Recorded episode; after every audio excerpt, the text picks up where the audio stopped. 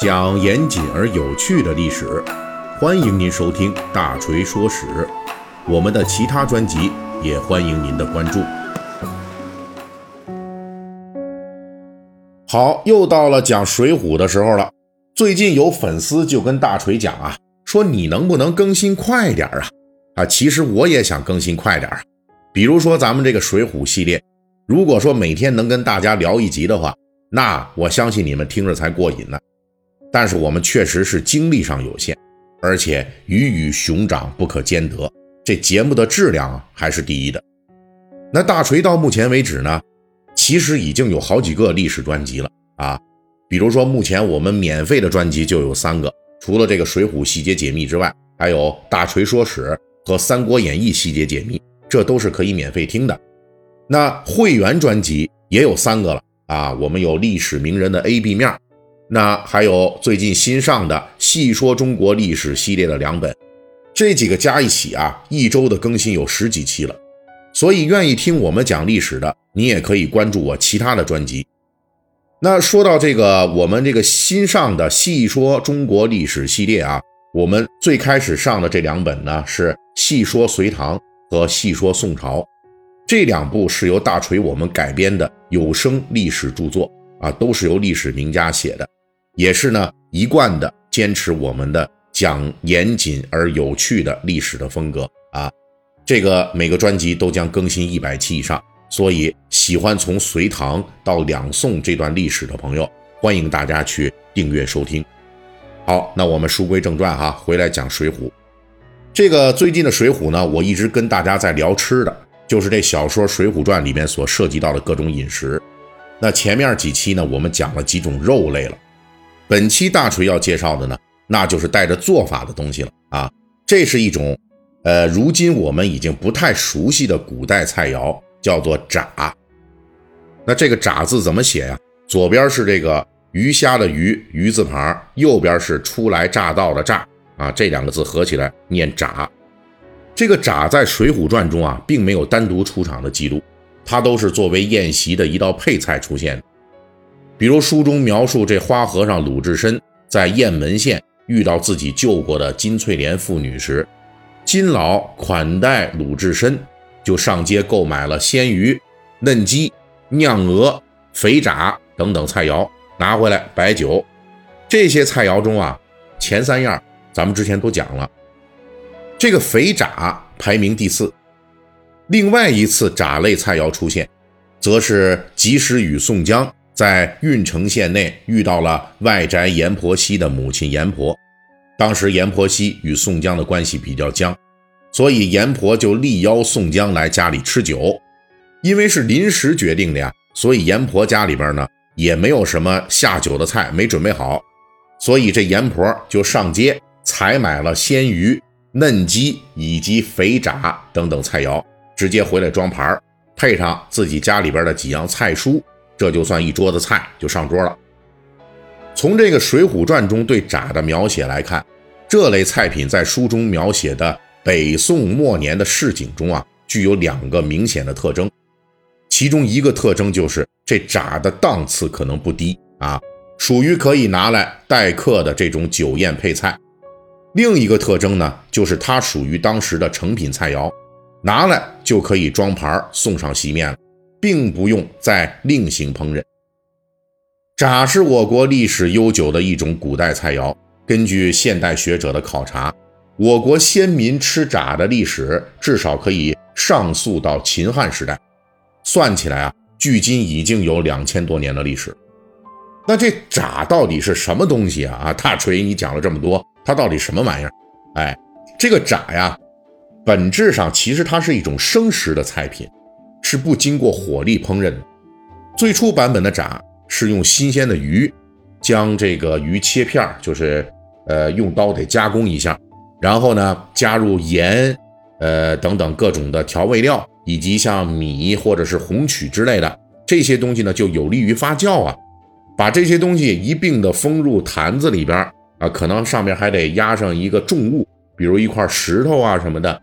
经过许多天的这个储存发酵，最终呢，腌制成为一种口味非常独特的菜肴。它的基本原理啊，就是利用乳酸菌对肉食进行发酵啊，最后就形成独特的口感和风味。这个炸在典籍中频繁出现，大致是在三国两晋时期之后。成书于一千五百年前的南北朝时期的《齐民要术》这书里边就记载了多种炸的做法。那有些好吃的朋友啊，就跟我一样，大锤，咱们大家都是吃货哈。你可能就觉得，哎，这个字儿好像平时不太常用，但是怎么看着这么眼熟呢？哎，对，因为现在啊，有一些日式的寿司店，这个门前边挂着这个门帘或者是牌子哈，上面写一个大字，有的写的就是这个“炸”字，只不过它是繁体的啊。这个鱼底下是四点水啊。这个“炸”呢，也是在古代的时候，这个汉字传入了日本。那这个字。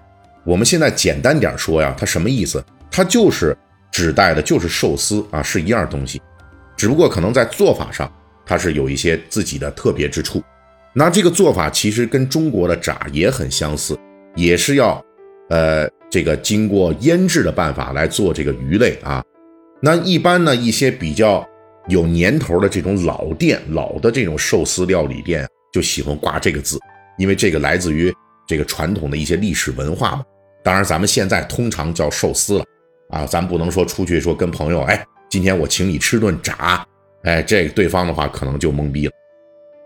那应该说，这个炸的最初诞生啊，跟古人当时保持的这个生食文化是有直接关系的。就生吃东西啊，在古代早期呢，因为烹饪技术条件比较有限，以及大家呢就不太能够理解到这个食品卫生的问题。所以古人就保留了不少生吃的菜肴和食用的这种文化，比如大家都非常熟悉的《史记·鸿门宴》的故事。刘邦手下有一个猛将樊哙，他闯入宴会现场啊，项羽认为他是个壮士，就令左右赏赐给樊哙酒食。当时项羽的侍从给樊哙的就是一条生猪腿，樊哙直接把这猪腿放在盾牌上。用这佩剑咔咔切肉，就这么直接就生吃啊！而直接生吃肉食啊，那我们现在都知道这个玩意儿不卫生、不健康啊，而且你没有调味儿、没有调料，这个东西也怪腥的，这味道也不咋地呀。所以古人呢，就逐渐的开发出一些对生肉食品的加工方法，而针对生鱼的炸，正是这种生食文化的一种衍生物。随着时间的推移啊，炸类菜肴的品种日渐丰富。到了《水浒传》中，梁山好汉活动的这宋代，炸类的菜肴已经非常流行了，而且已经从最初的鱼类炸发展到其他的多种肉类都可以入炸。比如梁山好汉的敌人、四大奸臣之首的蔡京蔡太师，北宋就有文献记载说他特别喜欢吃一种。叫黄雀炸的东西，这就是用黄雀为原材料所做的一种炸类菜肴。那这黄雀类的菜肴啊，在当时就一度很流行。这里大锤补充一点哈，咱们这个《水浒细节解密》系列以前专门有章节就介绍过这个蔡京奇人啊，历史上的这个蔡太师生活特别奢侈腐化，讲究排场。大锤之前在本系列中就讲过，这位蔡太师他的生活有多奢靡。其中有一期节目啊，就是应该是《水浒细节解密》的一百一十二期啊。蔡京权倾朝野二十年，获得了什么？我们有兴趣的听友们呢，可以往前倒过去听听。而在这个黄雀炸这个问题上，根据宋代文献的记载，那时候人们啊认为黄雀的肉性大温。多吃可以壮阳，而蔡太师呢就特别喜欢吃黄雀炸，因为这种炸类食品是要经过很长时间的封存发酵啊，不能想吃的时候就现做呀，所以呢这个东西就得有一些存货，得提前做好了，所以蔡京他们家库房里边就专门存有装满黄雀炸的坛子，就跟咱们现在做的这泡菜。鸡的酸菜一样，哎，一般都得存点但是他储存了多少这个黄雀炸呢？哎，他们家这黄雀炸啊，这坛子装满了三间库房，远远超过了拿黄雀铡当饭吃的境界啊！这位蔡太师在黄雀铡的问题上可以说是标准的，吃着碗里的，看着锅里的，另外还得惦记着这库房里面。除了黄雀可以入铡之外，根据现存的宋代文献记载，可以入铡的还有很多，比如说猪肉、猪蹄等等。当然了。即便是在十分流行铡类菜肴的两宋时期，真正的最多的铡类菜肴啊，仍然是水产类的。比如说，南宋都城临安市井中就贩卖海蜇铡、大鱼铡、鲜黄铡、蛏铡等等等等。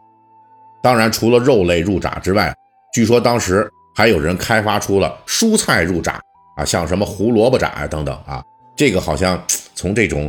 概念上就有点呃，类似于什么泡菜、腌菜之类的东西了。那从这个历史角度来审视，这个炸类虽然在两宋时期流行，但是北宋和南宋还是有差别的。相对来说呢，因为水乡江南的这个物产的缘故啊，所以呢那边炸类更多啊，也就是说南方食炸胜于北方。但是在《水浒传》里出现的这两次炸类菜肴啊，这场合就有点意思了。一个是在宋朝北疆雁门县啊，那是在山西；还有一个呢是在山东的郓城县，这俩都属于北方地区。但是呢，这跟大锤上次说鹅的时候啊，就说这鹅类菜肴在北宋的北方中原地区没那么普及的情况，其实还不太一样。因为炸类啊属于成品菜肴，而且是腌制过的啊，它呢保存时间就长。所以它们出现在这些北方地区呢，也是有可能，它经得起路上的长期运输啊。所以，我们不能说这个出现铡就说明施耐庵可能你是不是又弄错了啊？我们不能这么讲。历史上的铡呢，最早起源于秦汉，兴盛于宋元，等到了明清时期就逐渐衰落了。为什么呢？就是因为大家这个熟食加工的工艺普及和成熟了。古人对生食的认知也逐渐丰富了，这个烹饪菜肴的技法也逐渐的成熟，因此铡类在明代开始就出现了一个重大的变化，那就是这个铡类啊就出现了熟铡，也就是说在腌制发酵之前，把这个鱼类、肉类的材料先烹熟了，然后再进行加工。等到了清代，这个熟炸已经取代了以往的生炸，就成为炸类食品的主力了。可是这种改变，实际上已经把炸类同一般的这个腌类、糟类的这种熟食肉品就给混淆在一起了。这个炸类以前那些生肉制炸的特征和独特的风味也就没有了。因此，在改进工艺的同时，曾经风靡于两宋时代，甚至独自发展出一大类饮食的炸，也就逐渐的退出了中华菜肴的舞台中央。现在的我们呢，也只能是通过《水浒传》啊这类反映宋元时代的时风时俗的古典作品中，还有以及一些稍微传统点的这寿司店的招牌上，才能看到这个字，去寻找这古代肥宅的兴旺。好，本集《水浒细节解密》就给大家播讲到这里，感谢你们的收听。